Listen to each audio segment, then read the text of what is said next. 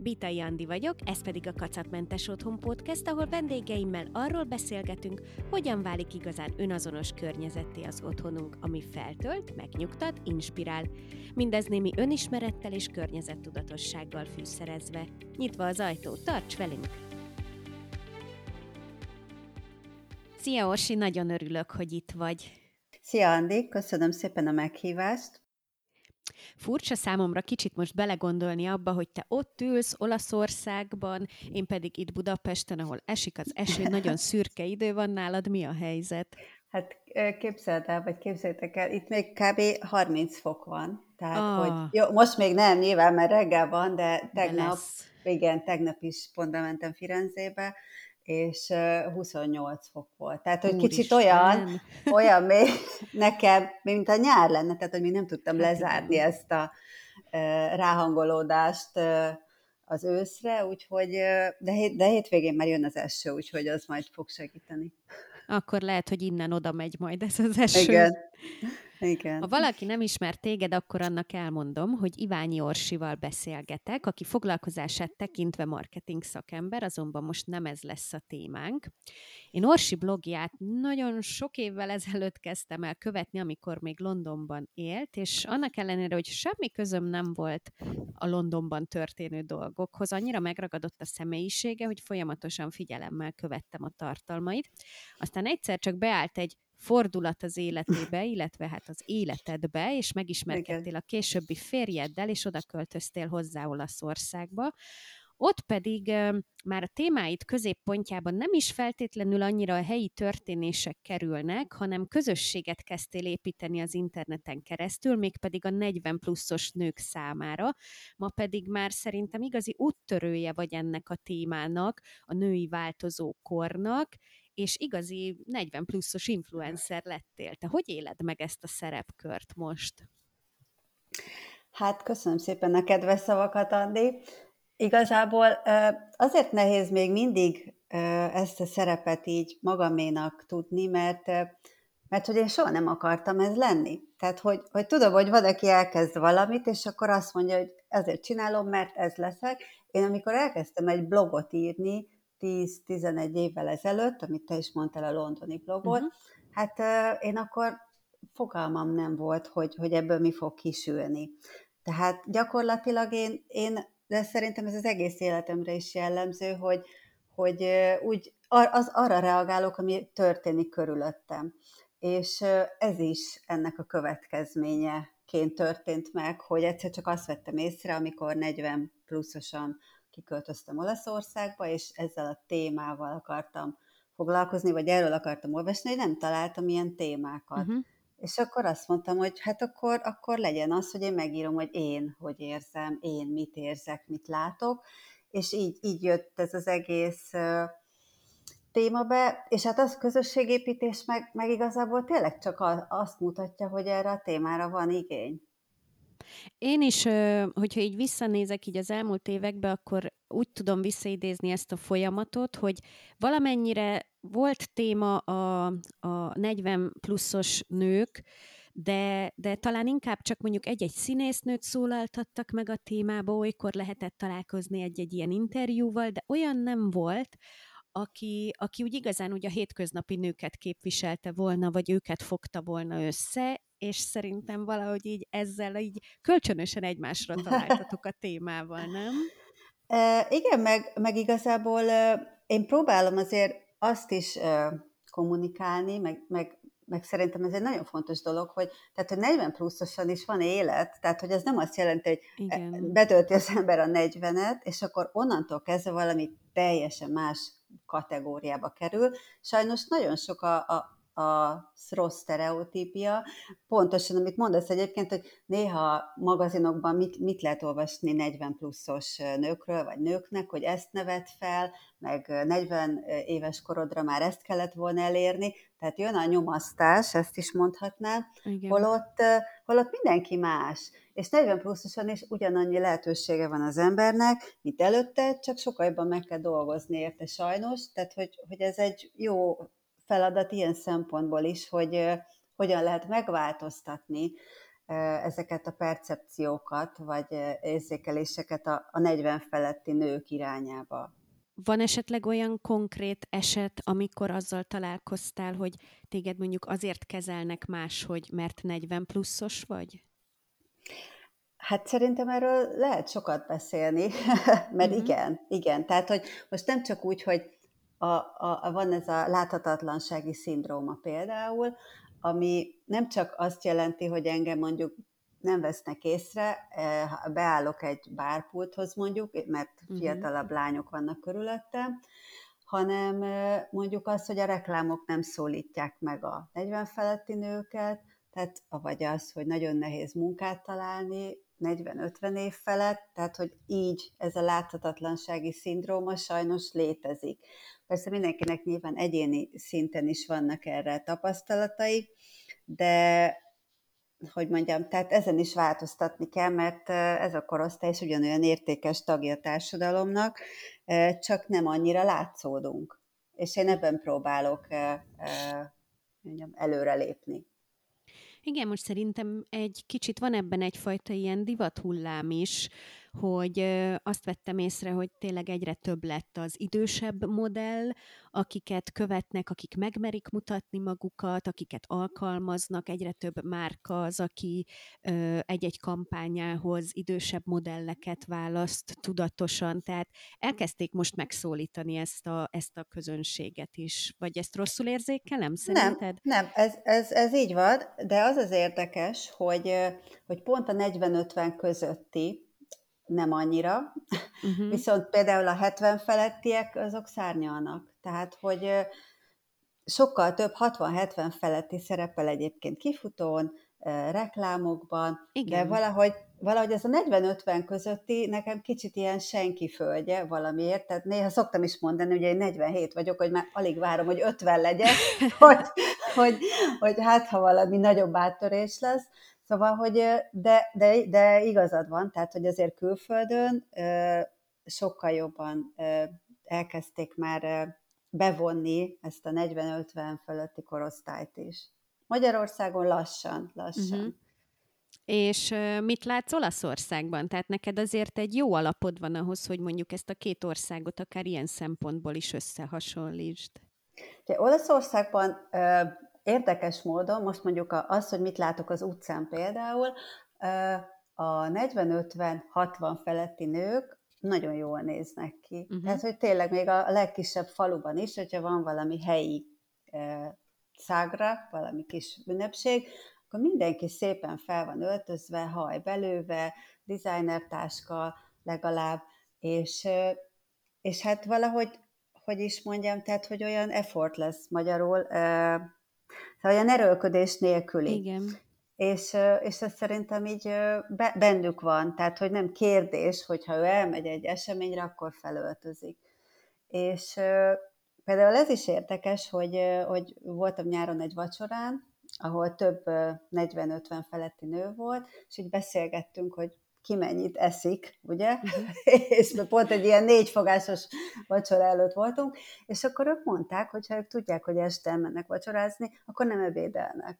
Mert hogy ennyit ők se tudnak már enni, és szóval, hogy, hogy nekem egyébként tetszik, ahogy így gondolkoznak, hogy mindig, mindig próbálnak jól kinézni. Uh-huh. És nem, nem, de nem, nem ez a, nem fiatalosan jól kinézni. Tehát, hogy felvállalják a korukat. Nekem ez nagyon tetszik. Igen, én ugyanezt tapasztaltam, amikor nyáron ö, voltunk most Rómában. Nyilván nem akarok Róma alapján, meg egy hét alapján általánosítani egy egész országra, de, de minden esetre én úgy éreztem, hogy szembetűnő valamiféle ilyen különbség a, az ottani nők és mondjuk az itteni 40 pluszos nők között. Igen, ők nagyon szeretnek tetszeni is, és szeretnek felöltözni is. Uh-huh. Tehát, hogy, hogy nekem, nekem ez egyébként kicsit új volt, itt mondom, hogy a legkisebb faluban is, hogy a piacra elmegyünk, és, és szépen magas sarkúban fel vannak öltözve a nők. Ezzel szembe itthon meg inkább azt tapasztalom, hogy egyre inkább az a cél sokszor, hogy nehogy kiríjak, tehát, hogy úgy öltözzek fel, Igen. hogy nehogy észrevegyenek, nehogy megbámuljon valaki. Tehát a kedvenc példám szokott erre lenni, amikor, amikor olykor fölveszek egy kalapot a fejemre, és, uh-huh. és úgy megyek el valahova, hogy így néznek az emberek, úristen, ezen kalap igen. van. Igen, igen, igen. Igen, nálunk ez még tehát, hogy én, én is azt vallom egyébként, hogy az öltözködés az az önkifejezés része, jó, nyilván én sem vagyok állandóan szépen felöltözve, de akkor is, hogyha tudom, hogy emberek közé megyek, akkor, akkor valahogy próbálom magam megmutatni, vagy azt megmutatni magamból, amit szeretnék. És egyébként például ezzel ellentétben, amit meséltél a kalap, hogy amikor Londonban laktam, na hát ott annyira ki lehetett élni magam ilyen szinten, mert hmm. a kutyát nem érdekelte, hogy hogy vagyok felöltözve. Hát igen. Tehát, hogy ott tényleg a kalapa, nem tudom, a csicsás, kirívó, akár mindegy. Az mindegy. meg megint egy más világ, igen, azt hiszem. Igen, igen, igen. Jó, itt is más azért, mert hogyha tegnap, hogy ben, ben voltam Firenzében, ugye megint más, mint ahol mi lakunk a faluba, tehát hogy Firenze azért tényleg olyan, hogy, hogy ott már lehet látni, hogy mi lesz a következő évi trend, tehát hogy uh-huh. amik, amik az utcán, tehát hogy kicsit üldögél az ember egy kávézóban, és nézgelődik, és már tudja, hogy mit fogunk hordani jövőre. Mm. Hát valószínűleg furcsa lesz ez a kérdés, de ha már ilyen tök jó összehasonlítási alapjaid vannak, akkor szerinted manapság hol jobb 40 pluszos nőnek lenni? Londonban, Olaszországban vagy Magyarországon? De igazából, igazából szerintem mindegy, mert hogy először el kell fogadnunk azt, hogy öregszünk. Uh-huh. Tehát, hogyha ha magaddal elkezded ezt a párbeszédet, hogy igen, meg fog történni, viszont milyen jó, hogy még élsz, meg, meg nem vagy beteg mondjuk, és, és kell találni egy jó kis öregedési stratégiát, és amikor elfogadtad ezt, de ezt az elfogadást nem úgy értem egyébként, hogy ülünk otthon és várjuk, hogy öregedjünk, tehát hogy azért nyilván kell tenni magunkért, értem ez alatt a táplálkozás, ugye a sport, a bőrápolás, hogy hogy nézzünk ki. Tehát, hogy ez egy rendkívül összetett folyamat egyébként. Igen. És hogyha megvan ez, hogy jó, akkor igen, ez meg fog történni, és mit szeretnénk kihozni ebből, akkor az, az, hogy hol vagyunk, az már igazából másodlagos. Persze itt zárójelben mindig oda kell tennem, hogy sajnos a sztereotípiák egyébként mindenhol ott vannak, tehát, hogy én is sokszor hallom vissza azt valakitől, hogy jaj, már csak tíz év van a nyugdíjig, uh-huh. most már nem vágok bele semmibe, vagy ilyesmi, de pont tegnap beszélgettem egyébként egy olasz-amerikai barátnőmmel, és erről beszélgettünk a nyugdíjas évekről például, és akkor mind a ketten egyetértettünk azzal, hogy, hogy igazából teljesen mindegy, hogy most nyugdíjasnak hívják-e az embert, vagy igazából nyugdíjas, de dolgozni addig kell, ameddig tud az ember, egyrészt nyilván az anyagi része miatt is, másik meg, hogy aktívnak kell maradni és hogy, hogy ez is szerintem nagyban változni fog, de hát ehhez is kell mondjuk a társadalom segítsége, hogy foglalkoztassák is az 50-60 felettieket. Szóval ez egy annyira összetett kérdés, hogy és annyi mindennek kellene ideálisan változnia, hogy, hogy erről azt tudja mondani, hogy igen, de jó lesz, hogy én még nem tudom, 60-70 évesen is tudok majd dolgozni, de egyelőre mondjuk kivenne fel? Tehát, hogy, hogy sok, sok, sok uh-huh. olyan kérdés van, ami még megoldandó. Igen, abszolút. Én tiszteletbeli 40-es nőként tagja vagyok a csoportodnak, és hát imádom, meg kell, hogy mondjam, ez az egyetlen csoport, amit mostanában nem némítottam el.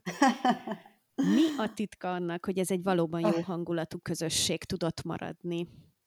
Hát, ezen én is szoktam gondolkozni, és mindig arra jutok, hogy hogy tehát most nem, nem, a, nem fényezni a személyemet, de hogy nyilván kellett ehhez egy olyan ö, alap, és so, én is sok hibát vétettem egyébként az elején, tehát fogalmam nem volt, hogy hogy, hogy kell ezt ö, ö, jól működtetni, de így belerázódtam, uh-huh. hogy, ö, hogy azért kell egy jó, jó ö, házirend, ö, nagyon jól meg kell szűrni a témákat, és, és szerintem azzal, hogy amikor az ember azt mondja már az elejétől fogva, hogy, hogy támogassuk egymást, segítsük egymást, adjunk egymásnak tanácsot, nézd meg, hogy a másik idézőjelben mivel szenved, hogyan tudsz neki segíteni, akkor egy idő után ezek az energiák így így elkezdenek működni. És olyan jó érzés egyébként, tehát, hogy, hogy nyilván amikor kap az ember, de egy idő után az is, hogyha tud segíteni. És, és én is néha érzem ezt, hogy,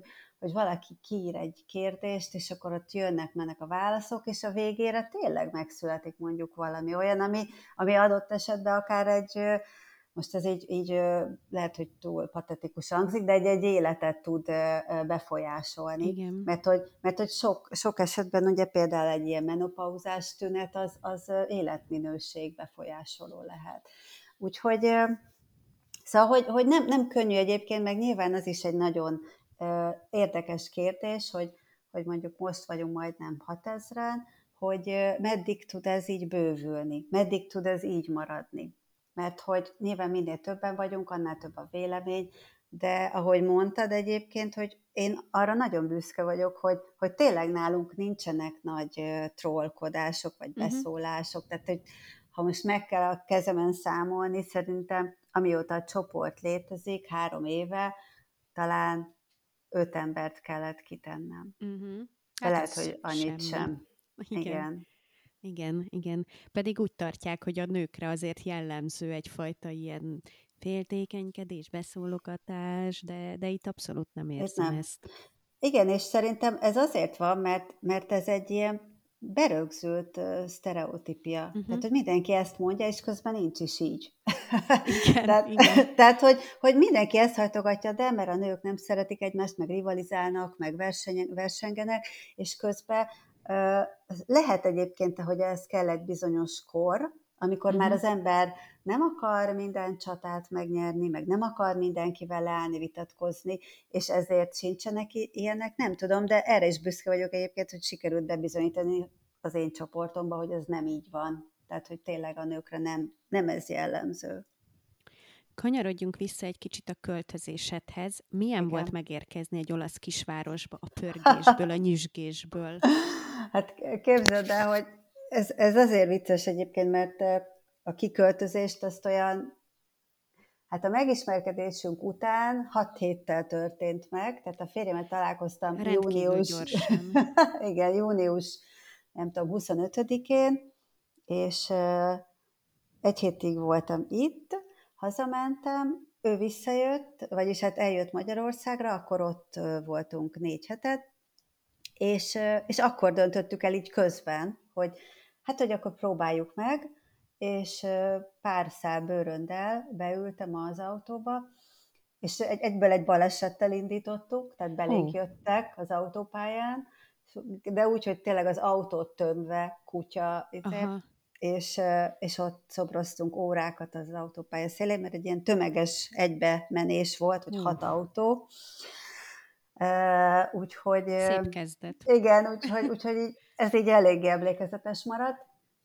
És hát, hogy mondjam, tehát főleg úgy, hogy London, aztán ott volt két év Budapest, és utána egy kis falu, hát én azért rendesen megszenvedtem azzal, hogy hogy, hogy, hogy, hogy illeszem magamat ide be. Tehát, uh-huh. hogy nem mhm. csak az, hogy mit csináljak, mert azt tudtam, hogy, hogy biztos nem lesz olyan munkám, mert nem is akartam, hogy most egy irodába elmegyek minden nap, de hogy inkább mivel foglalkozom, amitől én jól érzem magam. És, és hát az első egy-két év az, az pont erről szólt, hogy, hogy most akkor én legyek egy házi asszony, amit nyilván nem akartam, vagy, vagy mibe fogjak bele. És, és hát ez utólag egyébként, tehát utólag mondom, hogy nehéz volt, mert akkor valahogy így teltek a napok, meg minden nap jöttek az ötletek, de utólag azt mondom, hogy azért lehet, hogyha tudom, akkor kicsit másként viszonyulok ehhez. Meg tudod, azért ebben az is benne volt, hogy hat hét után kiköltözöl egy ismeretlen országba, egy ismeretlen férfihoz, és lehet, hogy két hét múlva hazajössz, mert igen, nem érzed igen, jól magad. Van. Igen, tehát, hogy, hogy azért ez is benne volt, hogy amikor én mondjuk azt hiszem a két év alatt ö, egyszer volt bennem az, hogy hát ezt én még nem bírom, én, ezt, én, én hazamegyek. Tehát, uh-huh. hogy így, ö, de, de hogy, hogy tényleg ez, ezért nem, nem, nem, egy, nem egy könnyű dolog, meg, meg kicsit azért szoktam érezni, hogy Olaszország így romanticizálva van, mondjuk a napsütötte Toszkána miatt is, mert hát azért itt is a hétköznapok hétköznapok. Persze. Jó, Szóval be, be kellett illeszkedni, úgyhogy mondom, jó két év volt, mire, mire azt mondtam, hogy jó, akkor megvan, akkor tudom, hogy mit szeretnék, akkor elfogadtam, hogy mit lehet, mit nem. Szóval, hogy sok, sok kérdés előjön ilyenkor.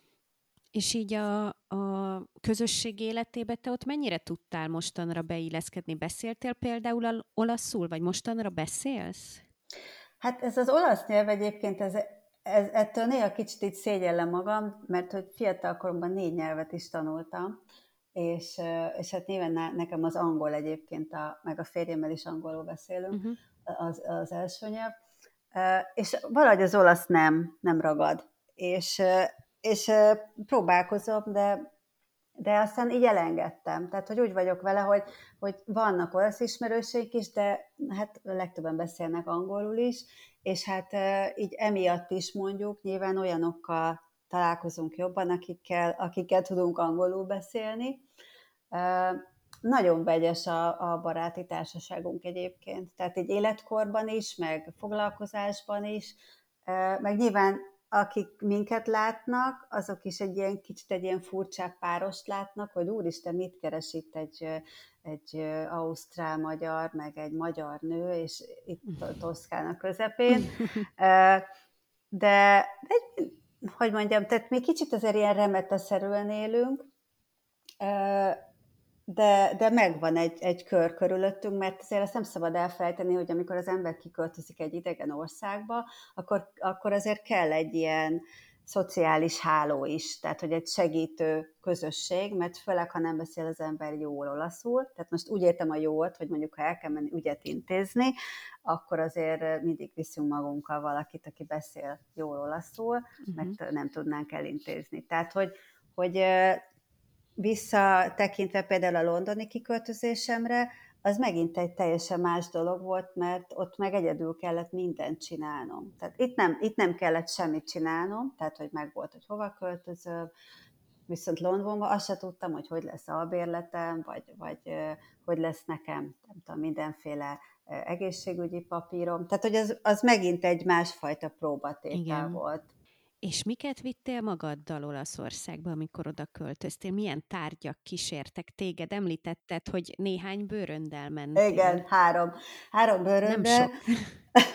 hát igen, mert úgy voltam vele, hogy mi van, ha hazajövök, vagy, vagy, vagy egyébként is, tehát hogy ez egy tök jó alkalom volt arra egyébként, hogy, hogy így szelektáljak is. Uh-huh. Tehát egyébként London előtt is, ez is, emlékszem, ott is szelektáltam, tehát hogy hogy most akkor végignézem az összes ruháimat, mi kell, mi nem.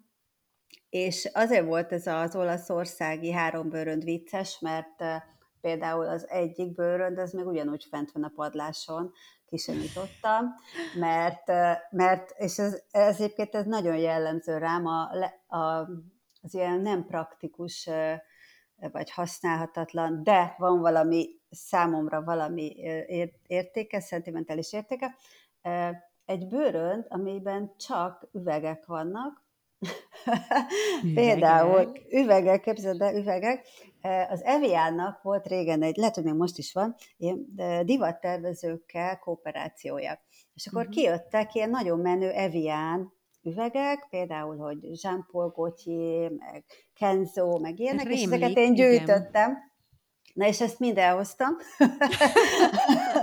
Tehát azt nem tudom, tíz üveget, plusz egy másfél literes Perrier Jouet Magnum pesgő, ami Art Deco változat, amit Londonból hurcolok magammal azóta is, amit egy Financial Times eseményen elkértünk a pincértől, abból öntötték a pesgőt, mert nekem ez annyira tetszett, egy ilyen virágmotívum van rajta, egy Deco virágmotívum, és akkor azzal egyébként hazametróztam a londoni metróba, az is viccesen nézett két nagy üres üveggel, és azt is elhurcoltam ide, tehát hogy van egy ilyen bőrönt fent, amiben csak ezek vannak, és azért nem tudom elővenni, mert nem illik sehova a házba. Aha. Viszont valamiért meg úgy éreztem... Viszont kötődsz öt, hozzá. Igen. Öt Talán egy időszakra emlékeztem. Igen. Igen, mert, mert ezeket mindig vittem mindenhova, ahol laktam, és, és akkor gondoltam, hogy ez is, és mindig várom, hogy majd lehet, hogy lesz valami alkalom, ahova, vagy valami olyan helyzet, ahol ki tudom tenni, de egyelőre nincsen. Hát elsőre, amikor most ezt elmesélted, őszintén megleptél, de igazából így, hogy jobban elmondtad, hogy ennek mi is a története, abszolút megértelek. Tehát tehát ez, ez tényleg lehet számodra egy lenyomata annak az időszaknak, igen, ami fontos igen, számodra. Igen, igen, de egyébként az is lehet, hogy amikor például ezeket az evienos üvegeket otthon, még a pesti lakásomban, így szépen betettem egymás mellé, mindegyikbe vettem külön virágokat, uh-huh és nagyon szépen nézett ki. De itt is megpróbálkoztam ezzel, de nem, nem működik. Hát igen, gondolom más a azért a Toszkán közeg, igen, mint, igen, mint egy városi lakás. Igen, igen. Hogyan változott meg egyébként az évek során a tárgyakhoz fűződő viszonyod? Azért, hogyha ilyen sokat költözik az ember, pláne országok között, akkor az talán hatással van erre az egészre. Én úgy vettem észre, hogy te szereted a szép tárgyakat, ezt most ez is bizonyítja, de még sincs zsúfoltság körülötted. Hát az az igazság, hogy én ö, alapvetően magamat egy hordernek tartom. Tehát, hogy én, én nagyon nagy gyűjtő, gyűjtő Mond, azt mondom, hogy voltam, de szerintem most is az vagyok, csak már így kordában tartom, mert hogy a, a szüleim padlásán, itt a padláson is, tehát jó nagy padlásunk van, tele van olyan cuccokkal, amiket én össze-vissza gyűjtök mindenhonnan. De nincsenek körülöttem. Tehát, hogy én így összegyűjtöm, és akkor évente egyszer végigmegyek rajta, hogy még megvan ez a 20 évvel ezelőtti mozi egy, nem tudom, vagy ez is megvan, amikor egy valaki kis cetlire írt nekem valamit. Tehát nagyon sok ilyen érzelmi kötődésű uh-huh. dolog van, és igen, egyébként meg a szép tárgyakat nagyon szeretem, és, és mostanában kezdtem el azon gondolkozni, hogy, hogy venni, tehát hogy mit vásárolnék magamnak, és most arra jutottam, hogy ha lenne pénzem, akkor a képzőművészeti dolgokat. Tehát, uh-huh. mert azokat, azokat tényleg jól külön, körül tudnám venni magamat, vagy pedig, vagy pedig vintage tárgyakat például. Tehát, hogy, hogy, mert egyébként én imádom azokat a újságokat, amiben tudod, egy kinyitod, és ott van egy ilyen rettentő maximalista design, meg, meg az olyan, olyan mozifilmeket is, amikor így mutatnak egy, egy, egy lakást, vagy egy házat, és így úristen, itt minden sarokban van valami izgalmas tárgy, uh-huh. vagy akármi, tehát hogy én ezeket imádom, de azért a férjem mondjuk nem tudná ezt elviselni. Én öt perc alatt rettentő nagy kuplerájt csinálok magam körül. Tehát, hogy, hogy én, én valahogy szeretem, hogyha körülöttem minden sok. Mm-hmm. És, és itt a, itt a házban is szoktam egy, az egyik szobát szoktam magamévá tenni, és, és tényleg így egy-két nap alatt minden itt van körülöttem, ami, amire nekem szükségem van. Tehát ugye a könyveim, a sminkszereim, néhány tárgy, ami, ami szintén fontos. Ez miért? Miért fontos a számodra, hogy nem tudom, magad? Nem tudom, de ezt, ezt észrevettem magamon, hogy, hogy, hogy én olyan közegben nem tudok nagyon jól létezni, ami nagyon letisztult. Aha. Ami nagyon ilyen steril és nem tudom miért, tehát hogy tudom, hogy szokták mondani, hogy a zseni, a zseni meglátja a káoszban is a rendet, meg ilyenek, De, meg, hogy, meg hogy a másik véglet, ugye, hogy amikor azt mondják, hogy ha, ha rend van körülötted, akkor te is jobban tudsz dolgozni, nálam ez nincs így valamiért. Te vagy a kivétel, aki erősíti a szabályt. Lehet, lehet, de, de mondom, szeretek rendet rakni egyébként, de utána egy-két nap és ugyanaz, ugyanaz. Uh-huh. De a rendrakást azért szeretem egyébként, mert akkor mindig megtalálok valamit. És az mindig egy jó érzés, hogy felmegyek például a padlásra is, és megtalálok egy két éve keresett jackit. Szinte az újdonság Igen, igen, igen, igen, egyébként ez tényleg meg, megtörtént hogy megtaláltam egy jackit, amit két éve kerestem már, és azt hittem, hogy elhagytam valahol, és ó, hát ez itt van, csak véletlenül a lepedő zsákba került bele, amit nem néztem meg két évig. Hát lehet, hogy te éppen Igen. ezektől a tárgyaktól érzed magad otthonosan, bárhol is vagy, nem? Tehát... Ez, ez biztos benne van, de a másik dolog pedig az, hogy például mikor Londonból költöztem haza, akkor rettentő sok dolgot el kellett így ajándékoznom, mert nem fértek bele a bőröngyeimbe. És, és az, az sem visel meg. Tehát, hogyha én elvesztek valamit, vagy oda kell adnom valamit, nem, nem vagyok ettől aztán tenna oda. Úgyhogy ilyen szempontból nem ragaszkodom úgy hozzájuk, hogy, hogy most mindig, mindenképpen meg kell tartanom. Tehát tudod, ez például olyan, hogy volt egy, volt egy ilyen pendrive ami rajta volt mondjuk a London életemnek az első éve, az összes kép. És az úgy, és az meghalt, ez a pendrive. És azt hittem, hogy ebbe bele fogok őrülni, hogy egy év több tízezer kép, meg fogok őrülni, és, és végül is nem. Tehát, hogy el uh-huh. tudtam engedni, hogy hát elmentek, elmentek azok a képek. Tehát, hogy az elengedés azért nem annyira, nem annyira nehéz nekem. Az elengedés megy, ha úgy alakul, igen, csak igen. nem szeretsz te dönteni igen. róla. igen, igen, pontosan, pontosan. Hát gondolom, hogy ez az elmúlt néhány év, ez egy komoly önismereti út volt a számodra. Mit tudtál meg magadról? Uh, igazából azt én mindig tudtam, hogy én egy ilyen túlélő típus vagyok. Tehát, hogy, hogy tudod, aki a problémát kihívásnak látja. Igen. Tehát, hogy, hogy ez, ez, ez abszolút működött, és, és ehhez még bejött az a fajta, most mondhatnám lazaságnak is, vagy vagy, vagy amit előbb beszéltünk az elengedés, hogy, hogy már nem tudom annyira felzaklatni magam dolgokon. Tehát, hogy, hogy több olyan eset volt, amikor így, így könnyen elengedtem, hogy hát akkor ez így van, így van. Tehát, hogy már nem megyek annyira utána.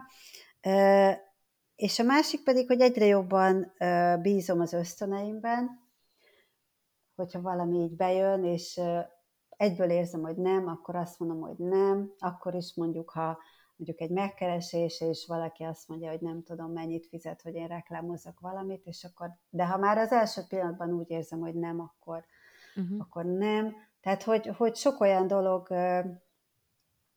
olyan mondjam, látásmódom lett, hogy, hogy én arra akarok fókuszálni, hogy, hogy jól érezzem magam.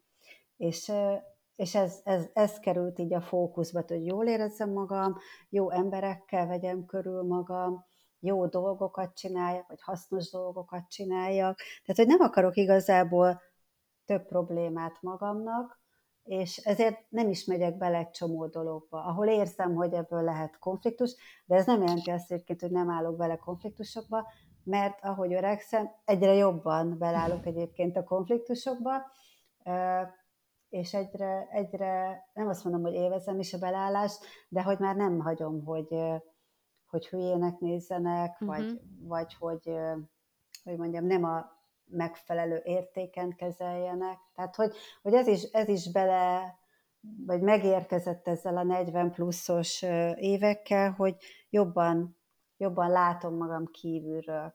Azt hiszem, ez is, ez is benne van. De nincs vége az útnak, persze, tehát hogy nem azt mondom, hogy tökéletes lettem. Persze, nem. abszolút. Nem, nem, nem, nem erről van szó. Sokat jársz azért haza Magyarországról, Igen. szoktam látni, hogy így nagyon sokat jössz-mész itt, de most hogy tartod, hogy hol van az otthonod?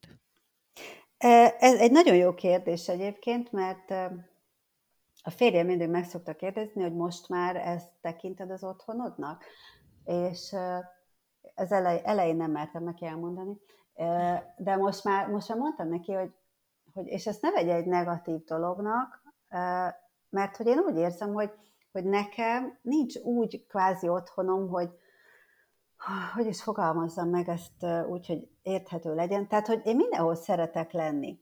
És, és hogy, tehát, hogy szeretek Magyarországon is lenni, szeretek itt is lenni. Nekem London volt egyébként, amit jobban szerettem, mint Olaszország, mert mondjam én talán ott jobban tudtam kötődni a kultúrához, vagy, a, vagy az emberekhez, uh-huh. és, és hogyha nekem azt mondja valaki, hogy holnap elköltözünk egy tök más mondjuk skandináv országba, akkor arra is azt mondom, hogy menjünk. Tehát, hogy nem, nem érzek én egy ilyen nagyon erős köteléket mint otthon, de ez nem baj egyébként, tehát hogy én ettől nem érzem rosszul magam, hanem inkább szeretem azt mondani, hogy, hogy én ilyen több laki vagyok. Tehát, hogy, hogy mindenhol, mindenhol megtalálom magamat, és ez egyébként ehhez kellett az, hogy, hogy a londoni lét kellett ahhoz, mert ott tanultam meg, vagy ott jöttem rá arra, hogy ha én ezt most így megcsináltam, akkor ez, ezen túl engem bárhova letetnek, és én fel fogom találni magam. És, és ezt mai napig így gondolom, hogy az kellett ahhoz, hogy eljussak oda, hogy ma hogy érzem. És, és mondom, én, én bennem most inkább ez van, hogy én úgy mennék tovább is, uh-huh. hogyha ha, ha erre lenne lehetőség.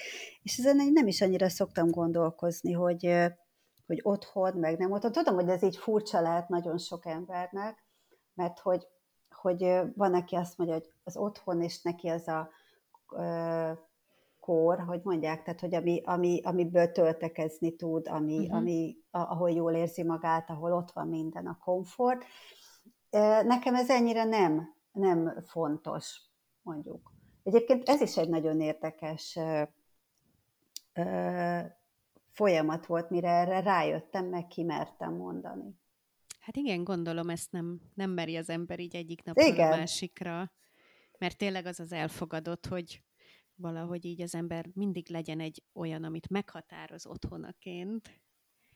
Igen, egyébként, bocsánat, hogy közbevágok, lehet, hogy ebben az is benne van, hogy hogy volt egy svájci frankos, svájci frank hiteles lakásom, és, és hát nyilván nem én voltam az egyetlen, aki, akik végigmentek egy nagyon kemény folyamaton itt, hogy megvették, örültek a lakásnak, aztán bejött ez, hogy hoppá, felment nagyon-nagyon a törlesztő, és akkor most mit csináljak? Hiába szeretem a lakást, és később gondolkoztam ezen, hogy lehet, hogy ez van ezzel kapcsolatban, hogy nekem ott volt valami, amit úgy el kellett vesztenem.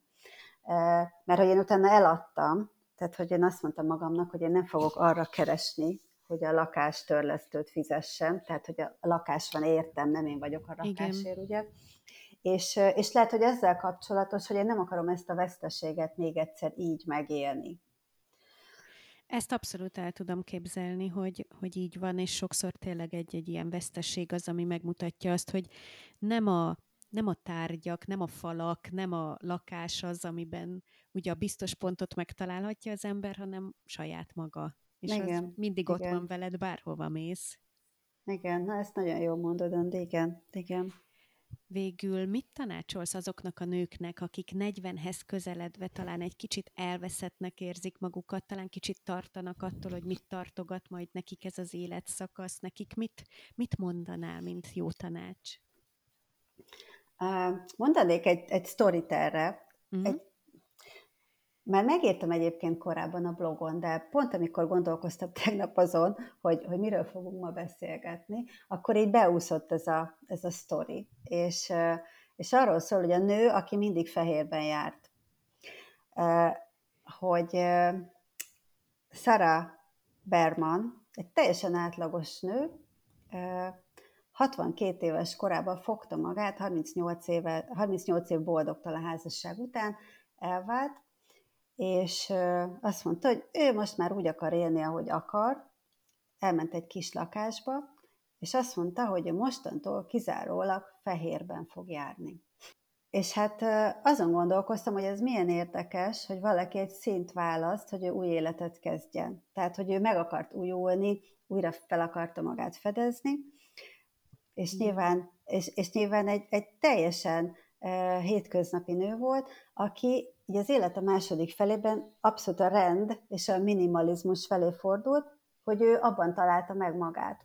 És azért érdekes a sztori egyébként, mert Sarah Berman lánya, Majra Kálmán, akinek a férje Tibor Kálmán volt, ki magyar volt, ő volt az, aki a Benetton reklámokat annak idején kitalálta, és a Colors magazinnak volt a főszerkesztője, és hát a lánya Majra Kálmán volt az, aki azt mondta, hogy ezt mutassuk meg a világnak, és csináltak ebből egy installációt. És tényleg, tehát, hogy ott van egy nő, aki, aki élete második felében látszott rajta, hogy teljesen kivirult, hogy, hogy ő ezt meghozta ezt a döntést, hogy most majd magával akar foglalkozni. És szerintem pont ez a, ez a abszolút a lényeg, és nem csak 40 felett, hogy, hogy egyszerűen magunkkal kell a legtöbbet foglalkozni. Bármi történik az életben, tehát és, és a 40 feletti fázis az tényleg annyira komplex, meg annyi minden történik, tehát a, tényleg a, a vállás, az időszülők, a gyerekek kirepülnek, esetleg egy új karrier, kirúgják az embert, vagy, tehát hogy tényleg itt minden, minden megtörténet, hogy akkor is sokkal többet kell magunkkal foglalkozni, mint, mint előtte, mert már látjuk, hogy 40 felett még van mondjuk 40 évünk, és ezt jól kell kihasználni, azt, azt jól, jól kell megcsinálni, mert tudom, hogy klisé, de tényleg, tényleg rohannak az évek, és, és bizonyos dolgokat már nem tudunk megcsinálni, ha mondjuk nem leszünk jó egészségügyi állapotban. Úgyhogy megint klisé, a tudatosság az, az elengedhetetlen. Ezen egyébként mindig szoktam így magamban ilyen smiley tenni, amikor ezt mondom, hogy a tudatosság a kedvenc szavunk, de tényleg így van, mert tudatosság nélkül nem lehet. Én egyébként abszolút nem voltam tudatos, és most is sokszor kell rá, rá kényszeríteni magamat, hogy de igenis, ezt mondjuk egy nyugdíj stratégiát ki kell dolgozni. Uh-huh. Tehát, hogy, hogy sok olyan dolog van, ami segítségünkre lehet, ha előre látóak vagyunk. Úgyhogy én ezt tudom mondani, hogy többet kell magunkkal foglalkozni, és többet kell előre gondolkozni saj, sajnos, zárójelben. Én nagyon örülök, hogy ezt, ezt most így kimondtad, mert ö, abszolút úgy gondolom én is, hogy merni kell magunkkal foglalkozni, Igen erre igenis időt kell szánni, és energiát kell szánni, és hogyha most egy kicsit beleteszünk, akkor később abból nagyon jó lesz, viszont ha most kicsit elhanyagoljuk, akkor később nagyon rossz lehet belőle. Igen, pont, pontosan, pontosan. Úgyhogy érdemes. Hát Orsi, nagyon-nagyon szépen köszönöm ezt a beszélgetést most veled. Hát, nagyon szívesen. Nagyon örülök, hogy itt voltál, és hogy megosztottad velünk ezeket a gondolatokat. Köszönöm szépen. Én is köszönöm, Andi, és hát köszönöm a hallgatóknak is.